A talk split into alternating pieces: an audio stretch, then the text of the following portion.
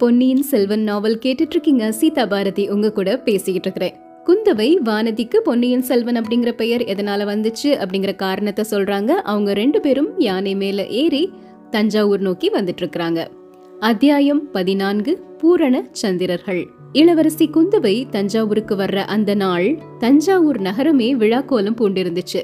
ரொம்ப நாளைக்கு அப்புறமா இளவரசி தலைநகருக்கு வர்றாங்க அப்படிங்கிற செய்தி அங்கிருந்த மக்கள் மனசுல ஒரு சந்தோஷ கழிப்பை உண்டு செஞ்சிருச்சு.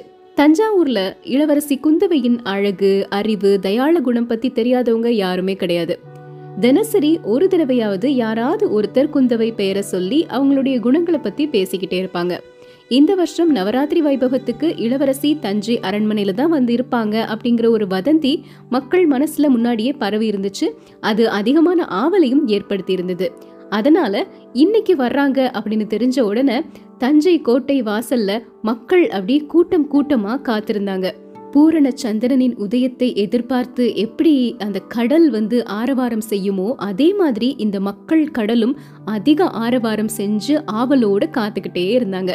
கடைசியில பூரண சந்திரனும் உதயமாகிருச்சு. ஆனா இரண்டு நிலா மதியங்கள் ஒரே நேரத்துல உதயமாகிச்சு. கேட்கும் போதே ஆச்சரியமா இருக்கு இல்லையா? தஞ்சை கோட்டை வாசல் பக்கத்துல குந்தவை தேவி பரிவாரத்தோட வந்து சேர்ந்த உடனே கோட்டை கதவுகள் தடால் தடால்னு திறந்துச்சு. உள்ளிருந்து தேவியை வரவேற்று அழைச்சிட்டு போறதுக்காக அரண்மனை பரிவாரங்கள் வெளியே வர்றாங்க. அந்த பரிவாரங்களுக்கு முன்னிலையில ரெண்டு பழுவேட்டரையர்களும் இருந்தாங்க.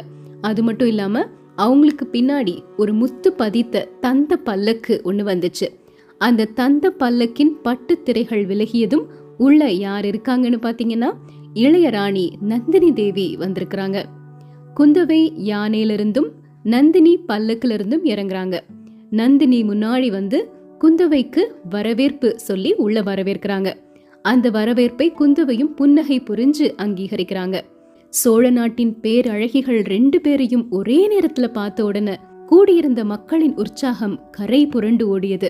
நந்தினிக்கு பொன் வர்ணமேனி குந்தவை செந்தாமரை நிறம். நந்தினியின் முகம் பூரண சந்திரன் மாதிரி வட்ட வடிவமா இருந்தது. குந்தவையின் முகம் கைதேர்ந்த சிற்பிகள் வார்த்த சிலை மாதிரி கொஞ்சம் நீளமா இருந்துச்சு. நந்தினியின் செவ்வரியோடிய கருநிற கண்கள் இறகு விரித்த தேன்வண்டுகளைப் போல அகன்று இருந்துச்சு. குந்தவையின் கரு நீலவர்ண கண்கள் நீலோத்பவத்தின் இதழைப் போல காதளவுக்கு நீண்டிருந்தது. நந்தினியின் மூக்கு தட்டையா வழுவழுன்னு தந்தத்தினால செஞ்சது மாதிரி இருந்துச்சு. குந்தவையின் மூக்கு கொஞ்சம் நீண்டு பன்னீர் பூவின் மொட்டை போல இருந்தது. நந்தினியின் சிறிது தடித்த இதழ்கள் அமுதம் ததும்பும் பவழ செப்பை மாதிரி தோன்றியது. குந்தவையின் மெல்லிய இதழ்கள் தேன் பிளிற்றும் மாதுளை மொட்டு மாதிரி இருந்தது. நந்தினி கூந்தலை கொண்டை போட்டு மலர் செண்டுகளை வைத்து அலங்கரிச்சிருக்கிறாங்க. குந்தவையின் கூந்தலோ இவள் அழகின் அரசி அப்படிங்கிறதுக்கு அடையாளமாக சூட்டிய மணிமகுடம் மாதிரி இருந்துச்சு. அப்பப்பா எவ்வளோ அழகான வர்ணனை. இப்படிலாம் அந்த ரெண்டு பெண்களின் அழகையும் அலங்காரத்தையும் தனித்தனியே பார்த்து பிரித்து ஒப்பிட்டு எல்லாரும் மகிழ்ந்துட்டு இருக்கிறாங்க. ஆனாலும் பொதுப்படையா ரெண்டு பேருமே சௌந்தரியவாதிகள் தான் அப்படிங்கிறதையும் அங்க இருக்கிறவங்க எல்லாருமே ஒத்துக்கிட்டாங்க. அமைப்பிலும் அலங்காரத்திலையும் மாறுபட்டிருந்தாலும் இரண்டு பேருமே பேரழகிகள் தான் இப்படிப்பட்ட சமயத்துல நந்தினி குந்தவையை பார்த்து தேவி வருக வருக. எங்களை அடியோடு மறந்துட்டீங்கன்னு நினைச்சோம். இளைய பிராட்டியின் கருணை எல்லையற்றது அப்படிங்கறத இன்னைக்கு அறிஞ்சோம் அப்படிங்கிறாங்க.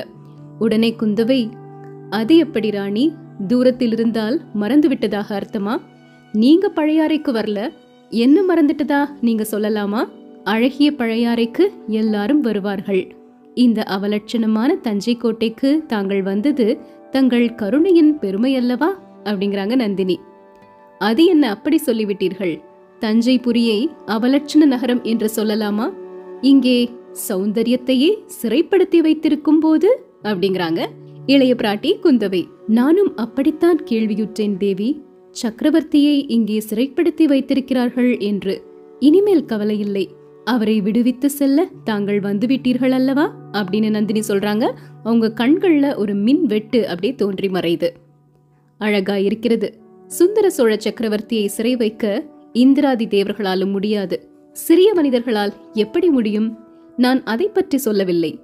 சௌந்தரிய தேவதையான நந்தினி தேவியை பற்றி சொன்னேன் அப்படிங்கிறாங்க குந்தவை. நன்றாக சொல்லுங்கள் தேவி அவர் காதுபட இதை சொல்லுங்கள். என்னை சிறைப்படுத்தி வைத்திருப்பது போலத்தான் பழுவூர் அரசர் என்னை வைத்திருக்கிறார்.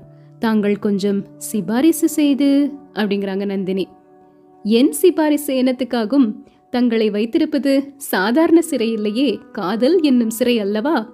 அதிலும் ஆம் தேவி அதிலும் கிழவருடைய காதல் சிறையிலிருந்து விட்டால் விமோச்சனமே இல்லை.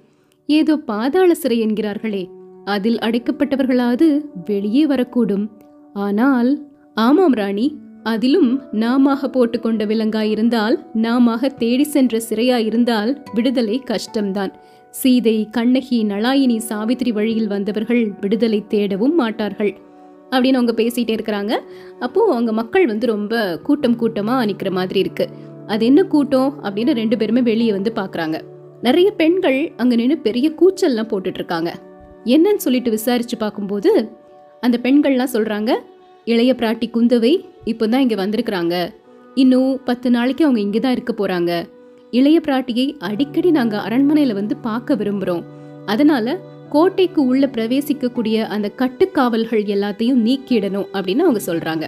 உடனே குந்தவை நந்தினிய பார்த்து ராணி தங்கள் கணவரிடமாவது மைத்துனரிடமாவது சொல்லி இவர்களுடைய கோரிக்கையை நிறைவேற்ற சொல்லுங்கள். இவங்கெல்லாம் பாவம். இவங்களால சோழ சாம்ராஜ்யத்துக்கு எந்த ஆபத்தும் வந்துடாது பழுவூர் சகோதரர்களின் ஆணை நாலா திசையிலும் கடற்கரை வரையிலும் நீண்டு பறந்திருக்குது. இந்த பெண்களாலெல்லாம் உங்களுக்கு எந்த பிரச்சனையும் வந்துராது அப்படிங்கிறாங்க குந்தவை. உடனே நந்தினி அது என்ன? கடற்கரையோடு நிறுத்திவிட்டீர்கள். கடல் கடந்து அப்பாலும் அவர்களுடைய ஆணையும் அதிகாரமும் போகின்றன. அதற்கு அடையாளம் சீக்கிரமே கிடைக்கும் அப்படின்னு சொல்லி ஒரு புன்னகை பூக்குறாங்க. அந்த புன்னகை குந்தவையின் இருதயத்தையே பிளக்குற மாதிரி இருந்துச்சு. இந்த பாதகியின் வார்த்தையின் உட்கருத்து என்னவா இருக்கும்? அப்படின்னு குந்தவை யோசிக்கிறாங்க. அதுக்குள்ள நந்தினி பெரிய பழுவேட்டரையர்கிட்ட சமிக்ஞையினால சொல்றாங்க இந்த மாதிரி பெண்கள்லாம் கோரிக்கை வைக்கிறாங்க அப்படின்னு. உடனே அவரும் எதிர்வார்த்தை எதுவுமே பேசாம சரி அப்படின்னு சொல்லிட்டாரு.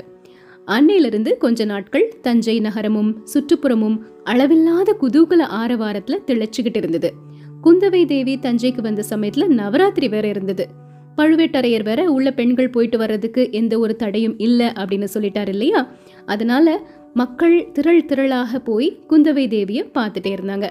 அதுல சில சமயத்துல இரண்டு பூரண சந்திரர்களின் உதயத்தையும் அவங்களால பார்க்க முடிஞ்சது. வெளியே இந்த மாதிரி மக்களுக்கெல்லாம் ரொம்ப சந்தோஷமும் ஆரவாரமும் இருந்தாலும் நந்தினி குந்தவை அவங்க ரெண்டு பேருடைய மனதையும் பார்க்கும் பொழுது எரிமலைகள் பொங்கி அக்கினி குழம்பை கக்கி கொண்டிருந்துச்சு.